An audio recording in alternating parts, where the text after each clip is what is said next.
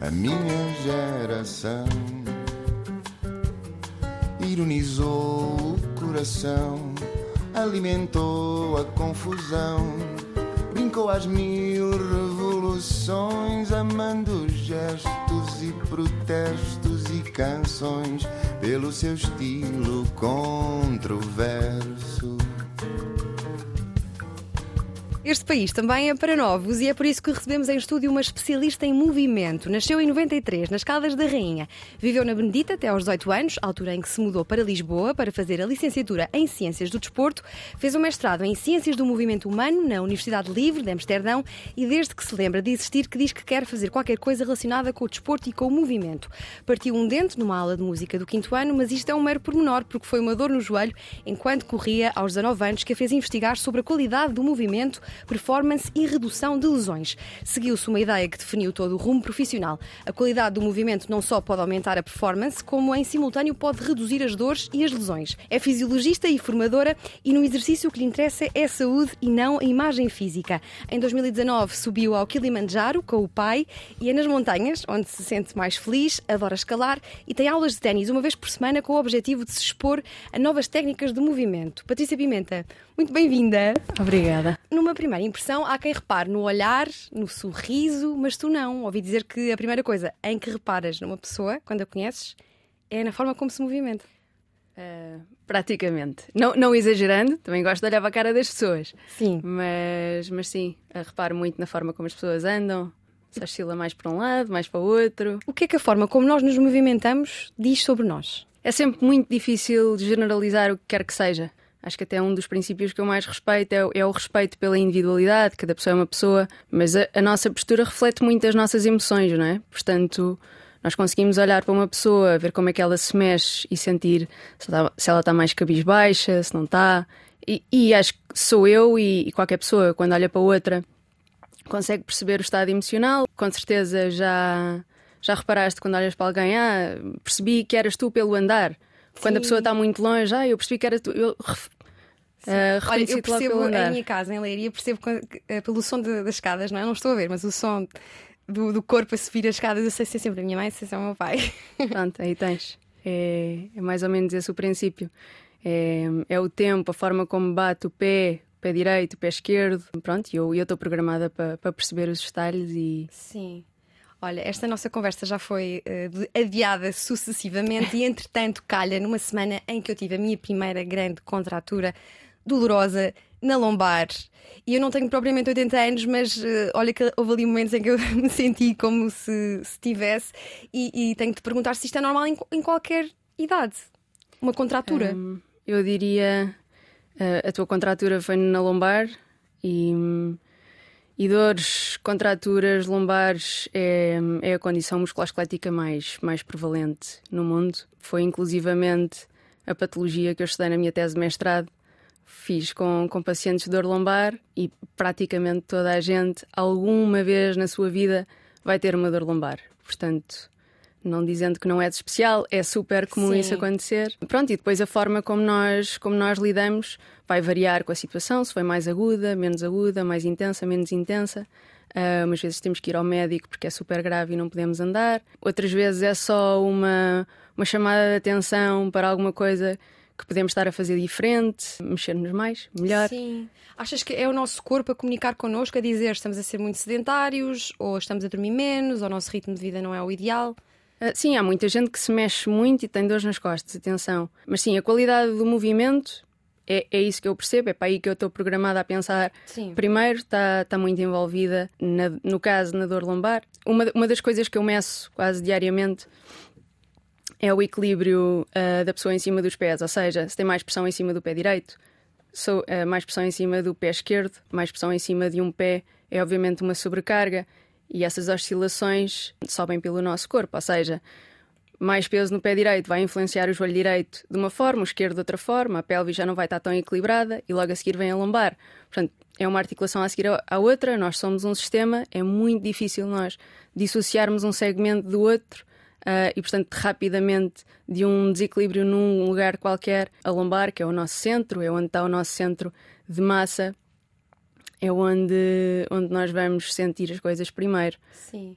Tu és formador e és fisiologista do exercício. O que é que é uma, fisiologi uma fisiologista do exercício? O que é que faz? A fisiologista do exercício, ou o fisiologista, é quem, quem avalia, quem prescreve o treino, quem concessiona e quem ajusta o treino de uma pessoa às suas condições individuais, ao seu ambiente, ao seu historial médico, desportivo, uh, de forma a que a pessoa goste mais de fazer exercício e, e, que o mantenha o máximo tempo possível ao longo da vida. Mas o que é que distingue um osteopata de um fisioterapeuta? de um fisiologista do exercício, de um terapeuta muscular, terapeuta manual? Ok. Bom, uh, por norma, o fisiologista do exercício não, não executa quaisquer tipos de terapias manuais, embora haja, haja cursos, uh, eu própria já fiz cursos que incluíam alguma terapia manual, um, mas o fisiologista do exercício não, por norma, não é isso que faz. Nem está focado na disfunção. O fisiologista do exercício adapta a sua prescrição à disfunção. É diferente. Ou seja, o terapeuta manual recebe pessoas com uma determinada disfunção, por norma, e foca-se no tratamento dessa disfunção. O fisiologista do exercício uh, pode receber pessoas com disfunção ou não, um, e consegue adaptar o treino a quem tem dores nas costas, dores no joelho, dores nos ombros, dores de cabeça, a, a treinar de forma segura e sustentada. Olha, no meio desta minha crise na lombar, só pensava nos nossos antepassados, como é que eles faziam antes de haver especialistas em, em movimento do corpo humano. Houve muito sofrimento. Eles não se sentavam. Não se sentavam com as dores? Não, não se sentavam, não havia cadeiras. Sim, então sim. começa por aí. Eles passavam muito menos Na tempo. ao chinês. Uh, sim, muito menos tempo parados e, e, pronto, e só isso já, já ajuda muito. Sim. Mas, mas é difícil para mim falar dos antepassados que eu não, que eu não estava lá. Mas este, este é um dos principais sim. pressupostos: o facto de eles não se sentarem, de terem uma, uma atividade física muito, muito intensa Sim. e isto, constante. Isto era uma tentativa minha de enaltecer os profissionais desta área, não é? Que safam pessoas de, de, dores eh, verdadeiramente incapacitantes. E voltando aqui à contratura, o que é que é uma contratura? O nosso músculo contrai e depois, na, na fase de descontrair, já não está já, muito saudável. Uh, em princípio, terá contraído uh, de forma errada e, e já não consegue relaxar. Normalmente uh, acontece um mecanismo de defesa do nosso corpo, do nosso cérebro, que vê uma determinado, um determinado movimento como um risco e então contrai e a partir dali o movimento fica limitado, reduzido, mais ou menos, dependendo da, da magnitude da contratura. Sim, e tu defendes que os nossos músculos reagem muito mal à falta de movimento. Pronto, não sou eu que defendo. os são, são, são, são, autoridades bem sim. mais autoritárias do que eu que defendem que sim, o músculo precisa, precisa de contrair e precisa de relaxar e precisa de estar sempre em movimento. É um dos principais reguladores do nosso corpo e precisamos mesmo do nosso, do nosso, nosso músculo a funcionar. Uh, diariamente. Sim, e nesta tentativa de voltar, que, voltar com que o músculo volte à vida, há quem defenda as botijas de gás, as botijas de gás, as botijas de água quentinha nas costas e há quem defenda aqueles cremes que mandam mentol e, e, e fresco para, para as costas. Isto acaba por ser meio contraditório. Pois, eu, eu essa área, já, lá está, já, já me estás a fazer perguntas que farias a um fisioterapeuta que se foca mais na disfunção e que sabe exatamente quando é que há de pôr quente, onde, quando é que há de pôr frio, quando é que entra o gel, quando um fisiatra já vai perceber quando é que entra o medicamento, quando é que não entra. Ou seja, há toda uma cadeia de profissionais que, que prescrevem de acordo com a dor ou a disfunção. Eu tento prescrever adaptando-me a ela. O facto é que com o exercício constante, regulado, na intensidade certa, na direção certa, na amplitude certa, pode reduzir algumas dores. Mas, por norma, eu não me foco nas dores em si, eu foco-me em tentar que a pessoa se mexa bem, que coordene os segmentos todos do corpo, que os controle bem, que se mexa na amplitude adaptada à sua condição atual, na velocidade adaptada, se mexe primeiro o pé, se mexe primeiro a mão, se mexe a rodar, se mexe para a frente, se mexe Sim. para o lado. E então é mais focado no movimento e é de forma um bocadinho mais, mais global Sim. do que propriamente estar a pensar se agora vai pôr quente, até porque não sou eu a pôr, pôr o quente. Uhum. É um uhum. fisioterapeuta que avalia também a reação das pessoas. Sim. Perante, perante a disfunção. Olha, Patrícia, o que é que é o movimento e o que é que acontece ao nosso corpo ou às diferentes partes do nosso corpo quando se movimentam? Eu não gostava de, de ficar assim muito técnica, mas se quisermos falar de, de, músculo, que estão agregados a tendões, que estão agregados a ossos, eles permitem que os nossos segmentos abram ou fechem de acordo com as nossas necessidades. Se eu quiser aqui pegar um copo de água, isto é um movimento e é válido. Uma pessoa mais bem treinada não vai treinar por pegar um copo de água e beber, da mesma forma que não vai ser toda uma sessão de treino de subir um vão de escadas ou, ou descer. Mas sim, as fibras musculares funcionam, abraçam-se ou desabraçam-se uh, para contrair ou nos relaxarem e é de acordo com as nossas necessidades extrínsecas. É muito difícil Sim. explicar sem ser demasiado técnica. Sim, eu, tô, eu, eu, queria mesmo ir para a parte técnica para ver como é que tu conseguia, conseguias explicar ah, de forma a que as pessoas entendem. O que é que o movimento faz aos músculos e o que é que o movimento faz ao cérebro? O que é que o movimento faz aos músculos? Os músculos regulam o nosso movimento. Ou seja, se estiveres em pé, nós nunca conseguimos estar parados, portanto, oscilamos sempre um bocadinho mais uhum. para a frente, para trás, para o lado, e portanto. A, a, a força, a, a função primordial do músculo é manter-nos centrados, ou seja, garantir que nós não caímos para o lado, quando andamos, garantir que nós conseguimos pôr um pé à frente do outro e garantir que nós não caímos, continuamos com o nosso centro de massa em cima dos nossos pés. Portanto, cada vez que nós um, oscilamos mais para o lado esquerdo, há um músculo no lado direito que vai contrair e trazer-nos de volta ao centro. Isto numa postura um bocadinho mais estática, numa postura um bocadinho mais dinâmica, a ideia é a mesma. Um, ou seja, a não ser que eu esteja, uh, que eu precise de contrair autonomamente um, um músculo para levantar um halter de, de 50 quilos, no meu movimento diário e sem eu estar a pensar, eles conforme sentem o alongamento, contraem para os manterem no centro. Esta contração muscular é que liberta químicos, químicos, moléculas que nos fazem sentir bem. É o nosso uhum. cérebro aí começa a libertar coisas, dizer, Ih, eu gosto, eu gosto disto, e, e é essa é essa libertação dessas moléculas, dessas células que nos dá a nossa sessão de bem-estar depois de um treino, raramente uma pessoa vai para casa, vai para casa discutir, normalmente então, vai um bocadinho mais calma. Já descobrimos aqui uma das uh, principais funções dos músculos, que é então manter-nos centrados. Sim. Tem mais funções os músculos? Movimentar coisas para a frente, para trás, construir casas. Enfim, Sim. os músculos, os músculos movem o mundo. Sim, os músculos movem o mundo. Porque é que quando temos uma dor, às vezes não sabemos identificar se é um músculo, se é um osso Pois, essa é uma pergunta que eu, que eu faço muitas vezes durante, durante sessões de treino.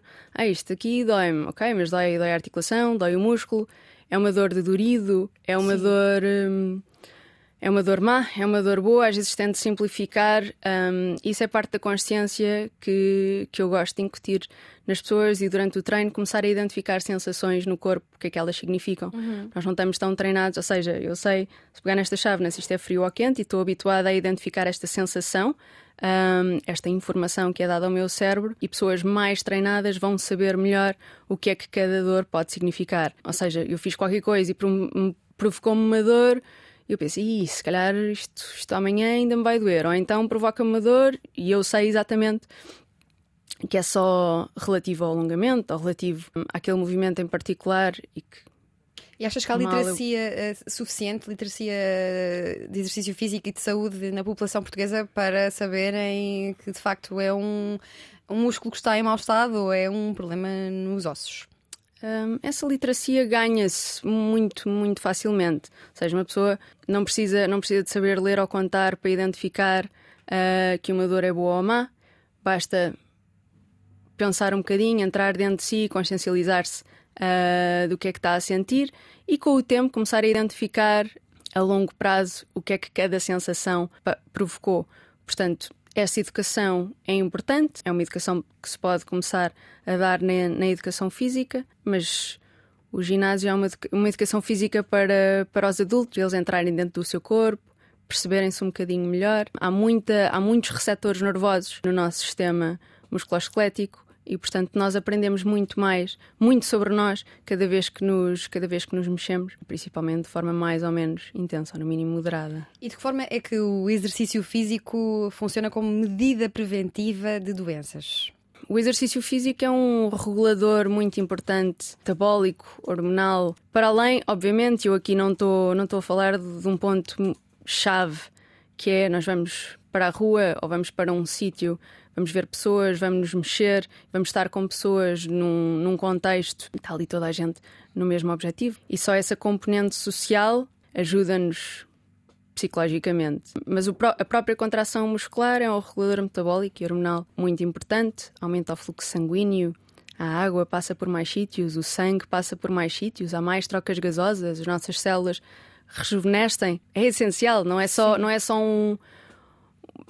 É, é a nossa base, certo? É, é, por ali que nós começamos. É, é mexer a mão para um lado para fora, começar a rolar para um lado para o outro, começar a gatinhar. É pelo movimento que se começa. E como é que um, um treino pode ser benéfico numa situação de dor? Pode acontecer? Ou é completamente uh... normalmente desaconselhado? Sim, eu percebi isso logo após, mesmo durante a licenciatura, quando tive a tal dor no joelho. Sim. Comecei com uma dor no joelho, a correr, comecei a fazer fisioterapia, era repouso, era fisioterapia. E depois foi na altura, dor no joelho nunca passou completamente.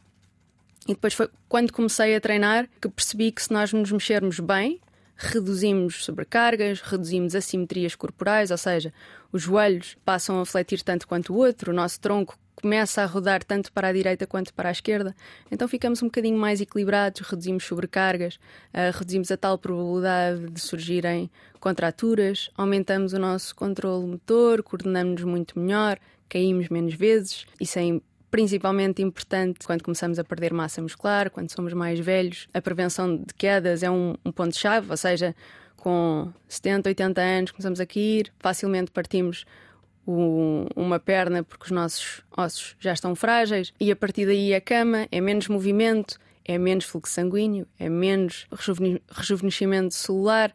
Portanto, é muito, muito fácil essa, essa degradação quando, quando não há movimento. E quando, quando há movimento é exatamente o contrário. É muito mais fácil uh, nós termos mais energia para fazer mais coisas. Há mais disponibilidade física, há mais disponibilidade mental. No fundo, acho que é isso. Aumenta Sim. a nossa disponibilidade para estarmos em estado de prontidão e fazermos, fazermos coisas e fazermos Sim. mais e fazermos melhor. E tu tiveste um paciente que estavas a acompanhar porque se ia preparar para uma operação e a operação acabou por não ser necessária. Bem, isto é bem verdade? informada. sim, sim, sim. Foi, foi, foi, aliás, um dos primeiros casos que eu tive. Foi quando eu fui trabalhar para, para a Madeira, estive lá cinco anos. E um dos primeiros casos era um senhor que, que ia ao ginásio, andava ali sempre, aquela postura, cabisbaixa. Sim. Sempre na mesma maquininha, a reforçar o, o joelho, e com dores no joelho, e cabisbaixo. E eu, ok, então vamos tentar sair desta maquininha e fazer umas coisas mais mais variadas, acrescentar variabilidade ao seu movimento, às suas articulações, não trabalhar sempre na mesma direção e começar a ir também para o lado, rodar também um bocadinho. E o facto é que a cirurgia estava marcada, mas a dor passou. E pronto, e se calhar aquilo que, ela, que aquela pessoa precisava era de fluxo sanguíneo numa área onde ela não existia. E só por estarmos a variar o movimento, em vez de ter sempre a mesma coisa, andar sempre para a frente, estamos a fazer mais coisas noutras direções, noutras velocidades, a incluir outros segmentos. E então o corpo começou, começou a coordenar-se melhor. Sim. E pronto, e às vezes é simples assim, às vezes não é preciso não é preciso grande coisa. Eu não fiz nada de especial, eu só fiz aquilo que eu sei fazer, que é pôr as pessoas a mexer. Quando é simples, então as dores passam e a vida fica mais fácil, porque a tal sobrecarga deixou de existir, que era isso que eu estava a dizer, esqueci-me. A, a, tal sobrecarga, as tais assimetrias desvanecem um, e o nosso corpo passa a fluir mais com mais facilidade. Um... Falaste do período de 5 anos que tiveste na Madeira, ainda há algum tempo. O que é que estiveste a fazer na Madeira? Eu fui, fui para a Madeira para abrir um ginásio uhum. e, passado 3 anos, abrimos mais um. E foi, foi muito giro estar integrada numa, numa equipa que era tipo família e, e, ver uma casa crescer como, como se fosse a nossa. E era o meu laboratório, estar ali dentro, avaliar muitas pessoas todos os dias, ver muita gente a agachar, ver muita gente muito individual nas suas características a florescer, porque estavam a movimentar mais. Aquele ginásio em particular, o, o primeiro, tinha uma localização muito própria, assim, mais fora do centro da cidade uma zona mais residencial, e então nós não estávamos a tirar pessoas dos outros ginásios, nós estávamos a tirar pessoas do sofá. Sim. E isso ainda era mais bonito, ou seja, não eram pessoas que iam lá chateadas porque a música do outro ginásio estava muito alta ou quer que fosse. As pessoas iam do sofá, não sabiam bem, iam para aprender. E eu também estava a acabar de aprender, eu própria estava a aprender muito e era aprendia ainda mais a tentar ensinar às pessoas tudo aquilo que elas podiam fazer por elas próprias. E foi nesta experiência na Madeira que te apercebeste que o que mais gostavas de fazer era estudar o movimento e o corpo humano e que então devias investir mais e foste para Amsterdão estudar precisamente o movimento do tronco de pessoas com dor lombar com recurso a sensor de movimento. Sim. O que é que são sensores de movimento? Pois nem eu, nem eu fazia a mínima ideia que ia aprender tudo aquilo que eu, que eu aprendi em Amsterdão. Os sensores de movimento são. é uma forma. É parecido com os sensores dos carros apitam? Não, não, não. não são os não. únicos sensores de movimento que eu conheço. Não. Os sensores de movimento são, são muito usados pela indústria cinematográfica para replicar o movimento humano em filmes, certo? Okay. As pessoas põem um, um chip em cada segmento corporal e há uma reprodução, há um sinal que é passado que reproduz a posição uh, desses segmentos. E, e, processando esse sinal, nós conseguimos ver exatamente qual é a amplitude de cada articulação do corpo, uh, diferenças entre amplitudes de articulações, diferenças, diferenças na rotação para a direita, para a esquerda, um, e, e, conseguimos ver o que a, a olho nu não se vê. Eu própria fiquei muito impressionada quando recentemente comecei a utilizar esse sensor e eu que sempre olhei para as pessoas e diagnosticava e, e, prescrevia de acordo com, com aquilo que eu via. Começar a avaliar sensores foi, foi de repente ter, ter olhos novos, ter, puseram-me uns óculos e eu. Oh, Sim, lindo. e aqui entra a tecnologia na tua Sim. vida e eu tenho que te perguntar como é que a tecnologia então pode melhorar a forma como se avalia o movimento e, e se prescrevem também uh, planos de treino. É exatamente isso que eu ando, que eu ando a tentar explorar e melhorar de dia para dia. Aquilo que eu faço, só para explicar o contexto, é hum, avaliar a marcha das pessoas, como é que as pessoas andam. Uh, e, portanto, ao, ao, final de dois ou três minutos, o registro dessa marcha já nos diz mais ou menos se a pessoa passa mais tempo em cima do pé direito, se passa mais tempo em cima do pé esquerdo. Portanto, só a partir dessa assimetria há uma sobrecarga num dos lados que nós conseguimos prescrever, por exemplo, com exercícios mais para um lado ou mais para o outro, com uma perna movimentar a coluna com a perna esquerda à frente, ou movimentar a coluna com a perna direita à frente. Consegue-nos dizer também se o nosso tronco rodou tanto para a direita quanto para a esquerda, se fletiu tanto para a direita como para a esquerda. E, e, e, eu própria fiquei, fiquei impressionada porque eu achava que conseguia identificar isso nas pessoas. E agora eu vivia com essa crença e agora sei, cada vez que olho para as pessoas, deteto qualquer coisa e pensava, aí de certeza que há aqui coisas que eu não estou a ver, o que é que será? uh, eu agora sei que há mais. Já sabia Sim. que havia mais, mas não sabia que, que era possível identificar tão bem e de forma, de forma tão precisa. Portanto, eu própria estou apaixonada por todas Sim. as coisas que eu agora consigo, consigo identificar e vejo nisto um potencial brutal e estou muito entusiasmada para, para integrar cada vez mais tecnologia, que se torne cada vez mais fácil, que ainda é um processo uh, muitas vezes moroso, às vezes avaliações demoram cerca de, de, uma hora até nós sabermos exatamente com o que é que estamos a lidar, mas acredito que a tecnologia pode, pode ajudar-nos até a avaliar alguém que está no outro lado do mundo. Que foi uma coisa na altura, na pandemia, começámos todos a fazer treinos online e a mim fazia-me alguma confusão. Na altura não estava a dar treinos, mas a mim fazia-me alguma confusão. Como é, que, como é que se avalia uma pessoa numa câmara? Está, está diferente, consegue-se ter uma ideia, mas está assim tão pequenina e não dá para ir lá ver como deve ser e não dá para andar à volta da pessoa a ver como é que ela se mexe. E, portanto, se calhar são os sensores que nos vão permitir Sim. ajudar pessoas de um lado para o outro. E, e, acho isso tudo mágico. Acho que, acho que é. Não de todo, acho que nos vai substituir, acho que nos vai potenciar ainda Sim. mais. És uma clara defensora do aumento da, da aplicação tecnológica para benefício dos, dos pacientes. Claro. Claro, claro. Sim. O que é que seria tu, tu ires ao médico e, e não haver um raio-x, não haver Sim. uma ressonância magnética? Como é, que, como é que tu alguma vez ias ser operada se não fizesses um monte de exames. Portanto, no movimento humano é, é exatamente a mesma coisa. Durante muito tempo, uh, e quando eu tinha só os meus olhos, eu andava entre fichas de Excel e fichas de Excel a tentar tornar a minha avaliação um bocadinho mais objetiva, Sim. porque é muito subjetivo, não é? Tem a ver com a minha experiência, com aquilo que eu vi naquele instante, porque a pessoa faz um movimento Sim. três ou quatro vezes e é, é aquilo que tu tens, tens para avaliar. Não podes ver e rever. Podes filmar, mas mesmo assim estás limitado ao, ao vídeo. Então, agora temos uma forma bem objetiva. Não é 2 graus de diferença. Sim, mas e esses 2 graus de diferença, ao final de 10 mil passos, fazem a diferença. Sim, a, a tecnologia tem de ser hum, feita, ou a pessoa que está à distância tem a tecnologia perto de si para que possas avaliar à distância. Falaste há pouco do caso quando olhas para alguém na rua, não consegues, gostarias de ter a tua maquineta próxima, mas não tens. Uh, a pessoa tem de estar perto da, da tecnologia. Tem, sim, sim, sim. Metes uh, na zona da lombar. Como é que isso funciona? Um, tu, podes, tu, tu, podes meter os sensores onde tu quiseres. Okay. Um, ou seja, podes pôr no pé, perna, coxa, uh, tórax, pelvis e depois calcular o ângulo das articulações envolvidas nesses, nesses segmentos. Se tu quiseres avaliar única e exclusivamente a lombar, podes pôr só, por exemplo, na pelvis e no tórax.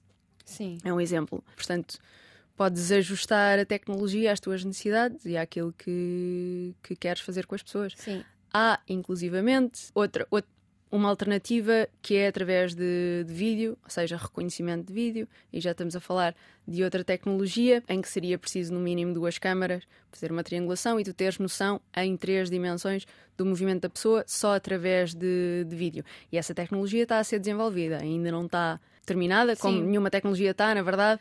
Mas, mas sim, são, são duas tecnologias que vão a par e acho que crescer paralelamente, porque numa vai estar dependente de ter uma ou duas câmaras perto, perto de ti, na outra vai estar dependente de ter uns chipzinhos perto Sim. de ti. Estes chips que Sim. obviamente ficarão cada vez mais pequenos, espero eu. Ainda neste capítulo da tecnologia, a eletroestimulação também tem tido bons resultados nesta área? Sim, eu, eu não uso eletroestimulação. Ela é mais uma vez mais usada pelos fisioterapeutas. O que, é que, que é a eletroestimulação? O que é que faz ao corpo? O, o, nosso músculo contrai perante uma, uma informação do cérebro que é elétrica, certo? São os neurónios motores uhum. que enviam uma, uma informação que vai eh, uma informação elétrica uh, mais ou menos intensa, é isso que faz o músculo contrair. Portanto, a eletroestimulação é uma forma de substituir o cérebro nessa, nesse ciclo de contração, relaxamento do, do músculo. Portanto, é como se o músculo tivesse ali a contrair, a, a contrair durante determinada, determinado tempo, durante determinada intensidade, um, de acordo com as necessidades da, da pessoa. Olha, Patrícia, e é possível aumentar a eficiência técnica de qualquer pessoa? Eu, eu gosto de acreditar que sim. Gosto de acreditar que há sempre que ninguém é perfeito e então há sempre, há sempre coisas a acrescentar a cada pessoa. Claro que melhorar um Cristiano Ronaldo ou melhorar um, um, grande jogador de qualquer coisa que aparentemente já se mexe muito, muito bem para a tarefa que precisa de executar é, é muito mais difícil do que, do que pôr alguém que é sedentário a mexer-se um bocadinho melhor, a fluir um bocadinho melhor, de forma mais fácil. Mas mas pronto, são desafios diferentes. Sim. Olha, e como é que é possível que o movimento possa ser descrito e modelado matematicamente? É através dos sensores? Uh, sim, em princípio sim. Ou, ou então através da, da tecnologia de vídeo. Essa tecnologia de vídeo eu não estou tão familiarizada, uhum. mas, mas sim, a modelação matemática é, aliás, aquilo que eu faço quando processo os dados dos sensores. Sou eu que os processo, sou eu que calculo os ângulos das articulações e que posteriormente vejo em forma de, de gráfico por onde é que aquele joelho andou ao longo daqueles dois minutos. Sim. Olha, e impactos fisiológicos do teletrabalho existem? Tal como parece que houve uma corrida à psicoterapia, também ouvi dizer que houve uma, uma corrida à terapia muscular graças a muitas horas Sim, ao computador pessoas, em casa. As pessoas acabam, estão em casa, o computador está ao lado, a pessoa já nem tem que descer a escada, já nem tem, já nem tem que ir para o carro, se ia a pé para o trabalho, já não vai, vai, já não vai a pé para o trabalho. Por outro lado, eu também gosto de acreditar que quem está em teletrabalho também tem mais tempo para si, então podia aproveitar o tempo extra da ida e regresso ao trabalho para, para se mexer um bocadinho. Há muitas alternativas, por isso não vejo há soluções. Há soluções, as pessoas podem não estar totalmente alerta ou educadas ou não ter quem os ajude naquela hora, naquele momento. Podem ainda não ter encontrado a sua pessoa, enfim. Sim. Uh, mas existem, existem muitas soluções. Eu não acredito que o teletrabalho seja aqui agora o, o, diabo, o diabo da questão. As pessoas têm que se adaptar se têm efetivamente. Mas não, houve, não sentiste uma maior procura?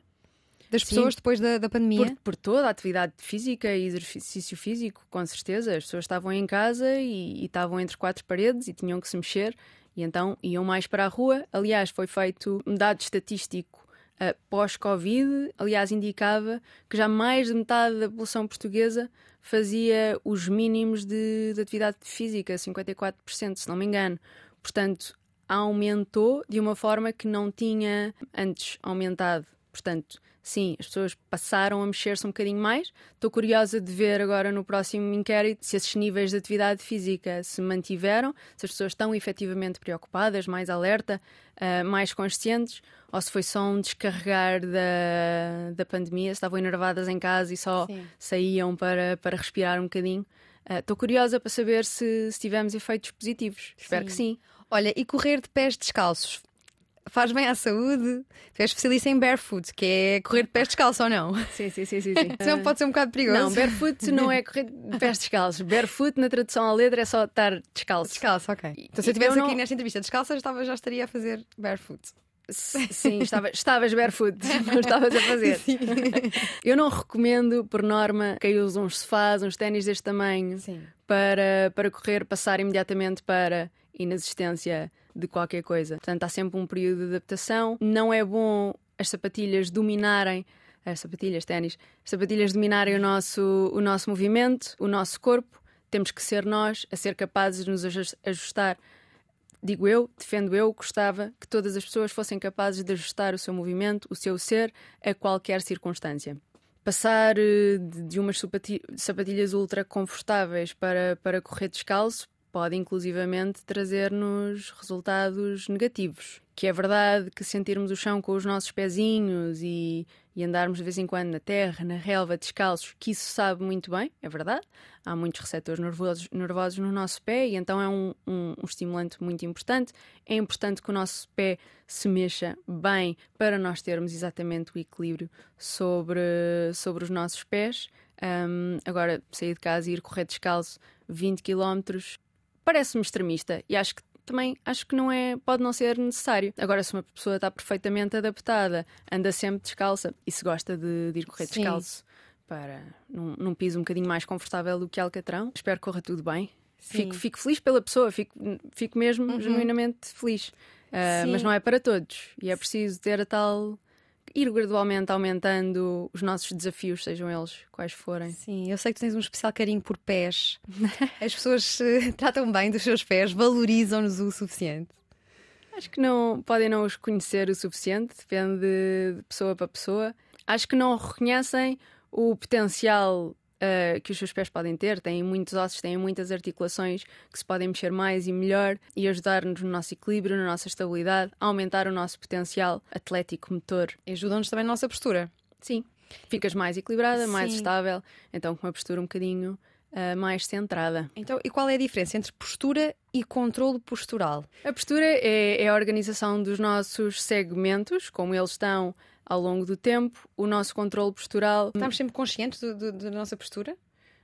Não, mas acho que eu, eu, eu, eu penso que é darmos soluções suficientes ao nosso corpo para ele conseguir controlar qualquer postura. Uhum. Ou seja, uh, se eu tiver que ir apanhar um lápis e está no outro canto da sala e não posso, tenho que passar por cima de três ou quatro cadeiras e depois passar por baixo disto e por, por baixo daquilo, vou passar por um infinito número de posturas e quanto melhor eu as conseguir controlar, menores probabilidades de eu me aleijar. Sim, há sempre, e há sempre aquela, aquela. Toda a gente já ouviu isto, acho eu, que é aquela menina tem uma ótima postura, vê-se mesmo que fez balé. não é? Porquê é que o balé é tão, é tão importante? Sim, na, na no entanto já vi, já vi muitas bailarinas com, com pés desgraçados. Com pés desgraçados e, e aflitas, porque alongam tanto, tanto, tanto, tanto, tanto que, que depois a da altura ou quando param de alongar, pode haver assim alguma laxidão muscular, tecidular, uhum. que não as permite ter um controle postural tão acertinho, tão preciso.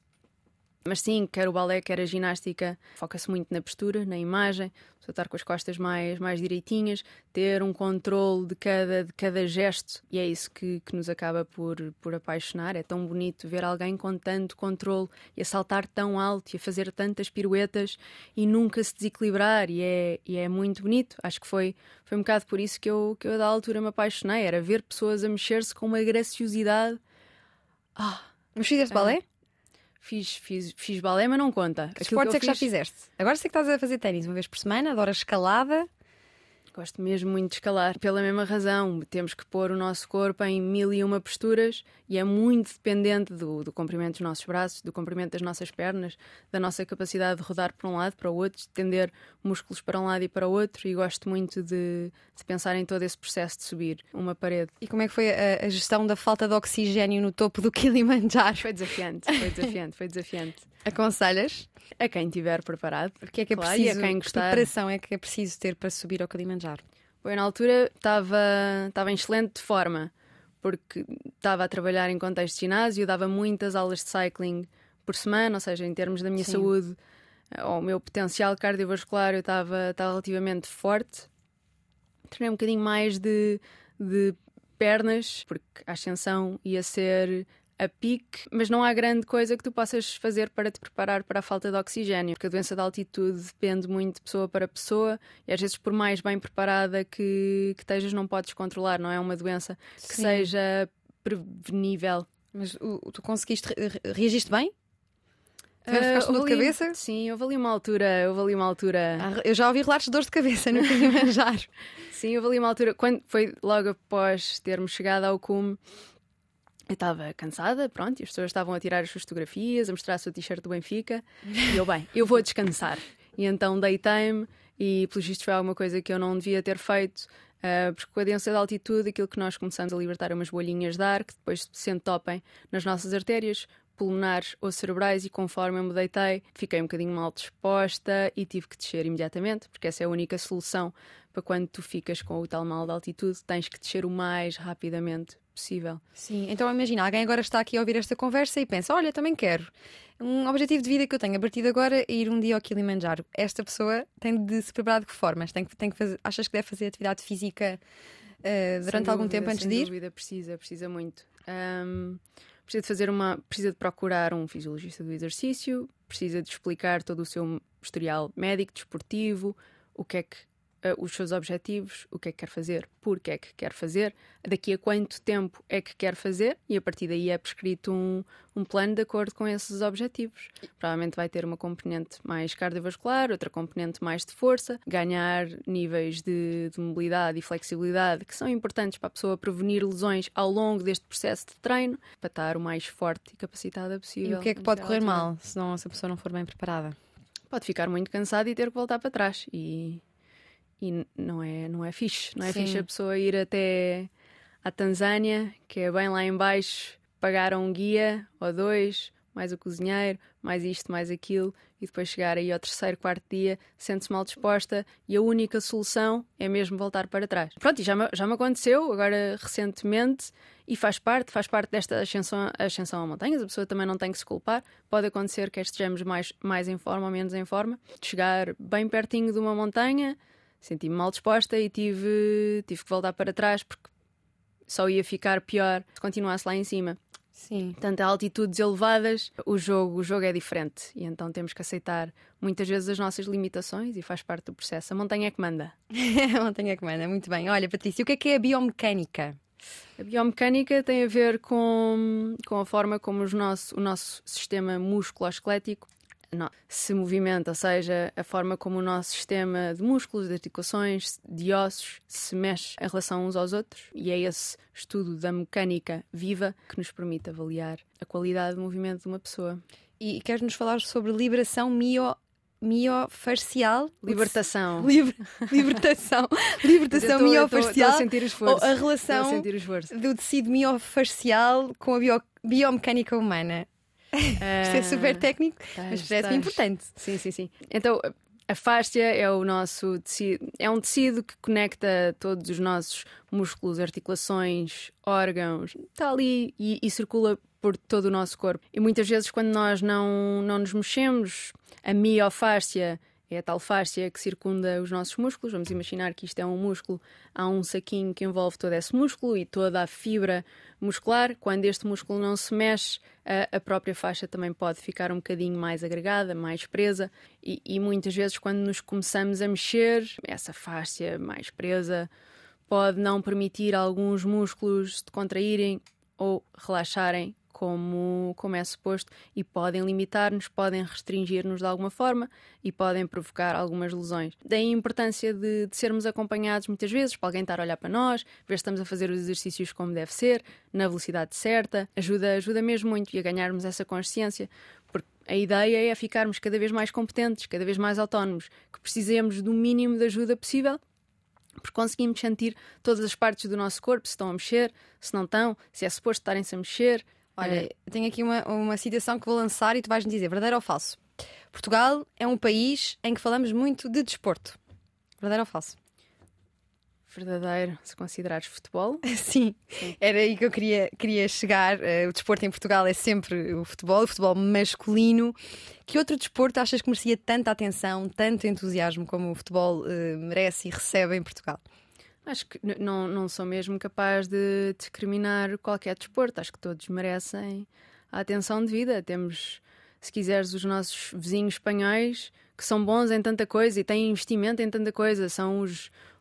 Estão, estão lá em cima no ténis, estão lá em cima no basquete, estão lá uhum. em cima no futebol, estão lá, ou seja, não deixam de estar lá em cima no futebol e podem estar lá em cima em muitos outros desportos. Eu já trabalhei no, no contexto de basquete também, lamento muitas vezes aquela política de voluntariado dos treinadores portugueses, que é por paixão, em tudo aquilo que seja modalidades que não o futebol. É por paixão, por paixão, e, e pronto, e o treinador por paixão não leva, não leva muito comer para casa. E, e lamento muitas vezes essa situação. Um... Tu vibras com o futebol? Gostas? Acompanhas? Na altura assim da seleção. Sim, e atualmente? De se me disserem que é um jogo muito importante, temos que ganhar. Sim. Eu estou ali em frente à televisão e quero marcar um gol e depois fico triste se não marcarmos. Mas, mas não. não Vou, não sei, Sim. não, não vibro. Como, é, mas, mas como, é que, como é que olhas para o futebol como fenómeno desportivo em Portugal e com as suas tramóias de corrupção? Sim, é isso. Houve, houve, ali uma fase da minha vida. Eu agora já fiz um bocado as pazes com tudo e já, já me chatei muito pouco com, com essas coisas. Mas houve ali uma fase da minha vida que tu começas a descobrir o que é que é a corrupção, não é? E o mundo à tua volta. Bem, então, mas isto é só mais pessoas. Então, se está no futebol, não, não quero mais ver futebol em Portugal. Lamento o, o futebol em Portugal ser tão mau, na verdade, porque. Os na nossos... Europa, não é? Não, acho que é. Acho, lamento, principalmente em Portugal, que é a realidade que eu conheço. Eu vejo, eu vejo tantos miúdos e miúdas com tanta hora de futebol Uh, seja com uma bola, seja com uma bola de papel, seja com uma bola de papel de alumínio. Inventam-se bolas a partir de tudo, portanto, as horas técnicas e as horas de experiência dos, dos miúdos em Portugal, no contexto do futebol, é, é tão vasta. E depois a qualidade fica porque os agentes não isto ou porque não comunica com aquele. Uh, enfim, eu perco um bocadinho naqueles enredos um, e não, não me envolvo sim. demasiado. Desmotiva-te. Sim. Há outro desporto tão corrupto quanto o futebol? Ah, do meu, do meu conhecimento, não. Não sei. Mas, mas há gente corrupta em todo lado, sim. não é? E eles estão, estão por aí. Olha, mas no futebol é onde há mais dinheiro, portanto há mais. Sim, há mais... Sim, mais, há mais dinheiro a circular, há mais tentação para, para, para a corrupção. E o desporto e o futebol feminino em Portugal, achas que é bem crescer, tratado? Está a crescer, está a crescer, devagarinho. Vi, vi recentemente um, um jogo de futebol feminino e fiquei entusiasmada pela, pela qualidade técnica e, e, e espero que, que haja cada vez mais investimento obviamente. Patrícia Pimenta, tu inicias aqui um capítulo na minha geração que é Mulheres no Desporto. Vamos ter cada vez mais. Posso já anunciar a quem está a ouvir o podcast, temos já mais convidadas em breve ligadas a esta área. Tens mais nomes para nos dizer de mulheres que estão a, a fazer bem no desporto, não só no futebol, obviamente.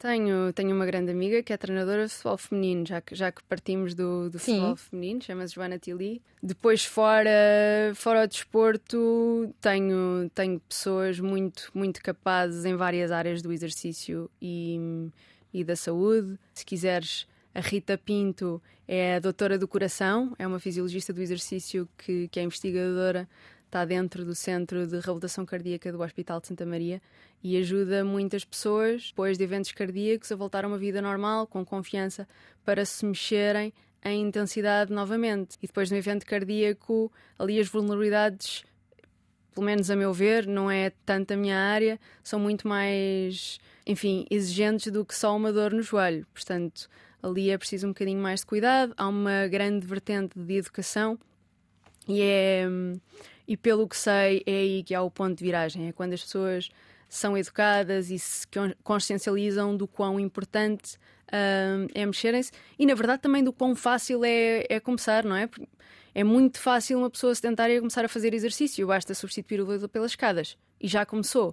Porque se a pessoa é sedentária, se não faz nada, só subir do, do zero até ao primeiro ou ao segundo andar, já é ali, se calhar já vai dormir melhor nesse dia.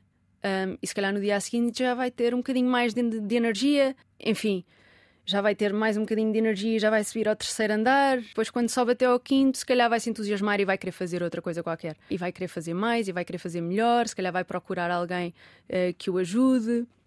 E, portanto, começa. É, é, é, pequenino e as mudanças são sempre muito subtis, é sempre muito pequenino, é dia para dia, dormimos um bocadinho melhor, depois queremos comer um bocadinho melhor. E é, é, é pequenino e, e, de repente já nem nos reconhecemos porque o nosso olhar brilha mais, temos mais energia, fazemos mais coisas, porque encontramos mais com os, com os nossos amigos, temos mais histórias para contar, temos mais coisas para dizer. Um, é, é, bom, é bom ver, ver pessoas nesse processo, é, é apaixonante. Pessoas mudam mesmo. É, é muito bonito, é muito bonito ver Fazes, faz um antes e depois dos teus pacientes?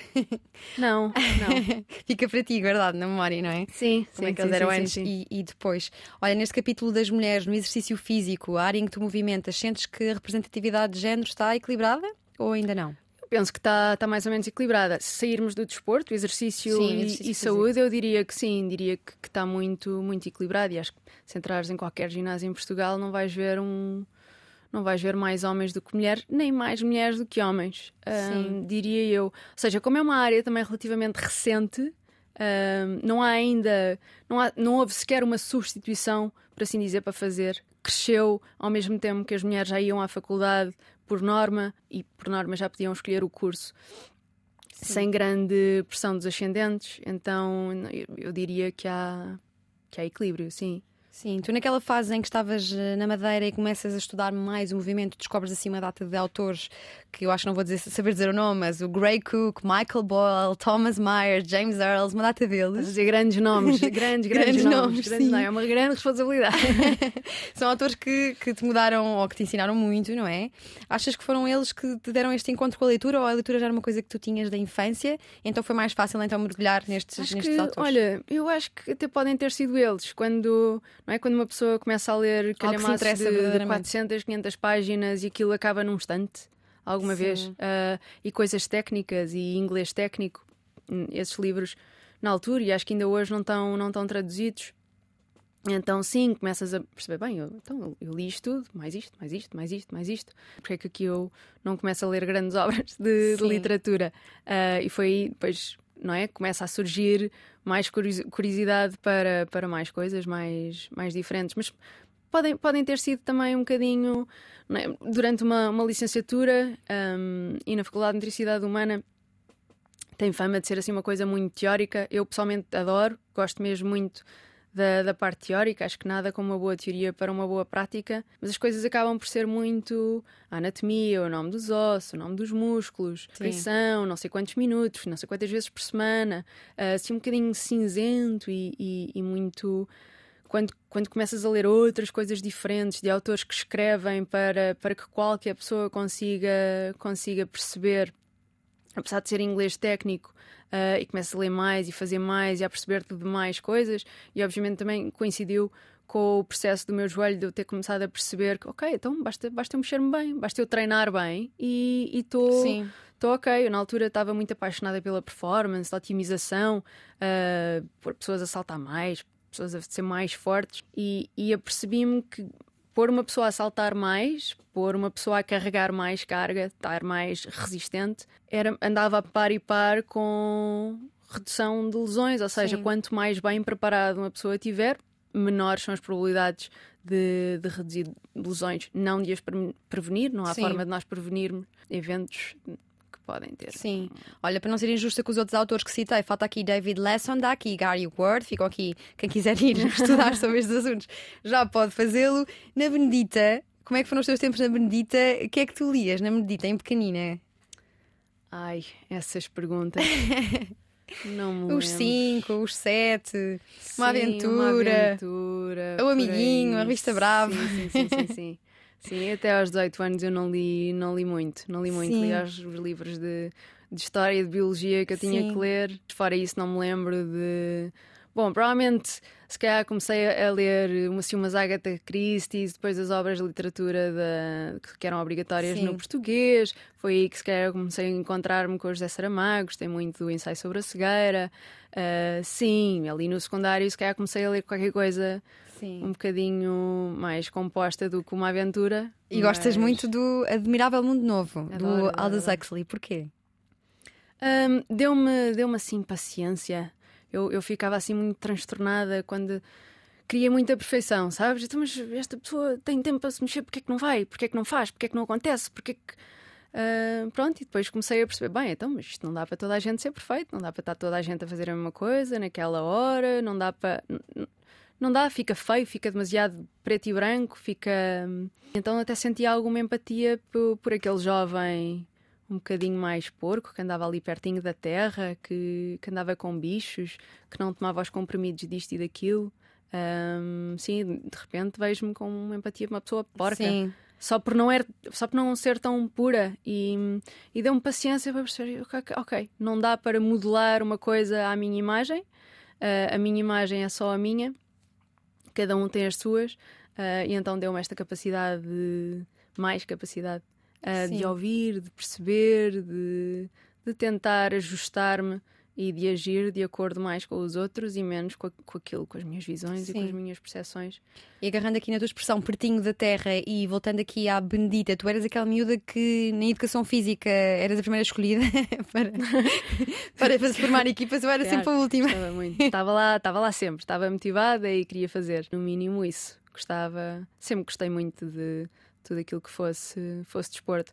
Na altura gostava menos de correr. Portanto, um a lesão foi, acaba por ser um atalho para a área que se calhar já irias seguir?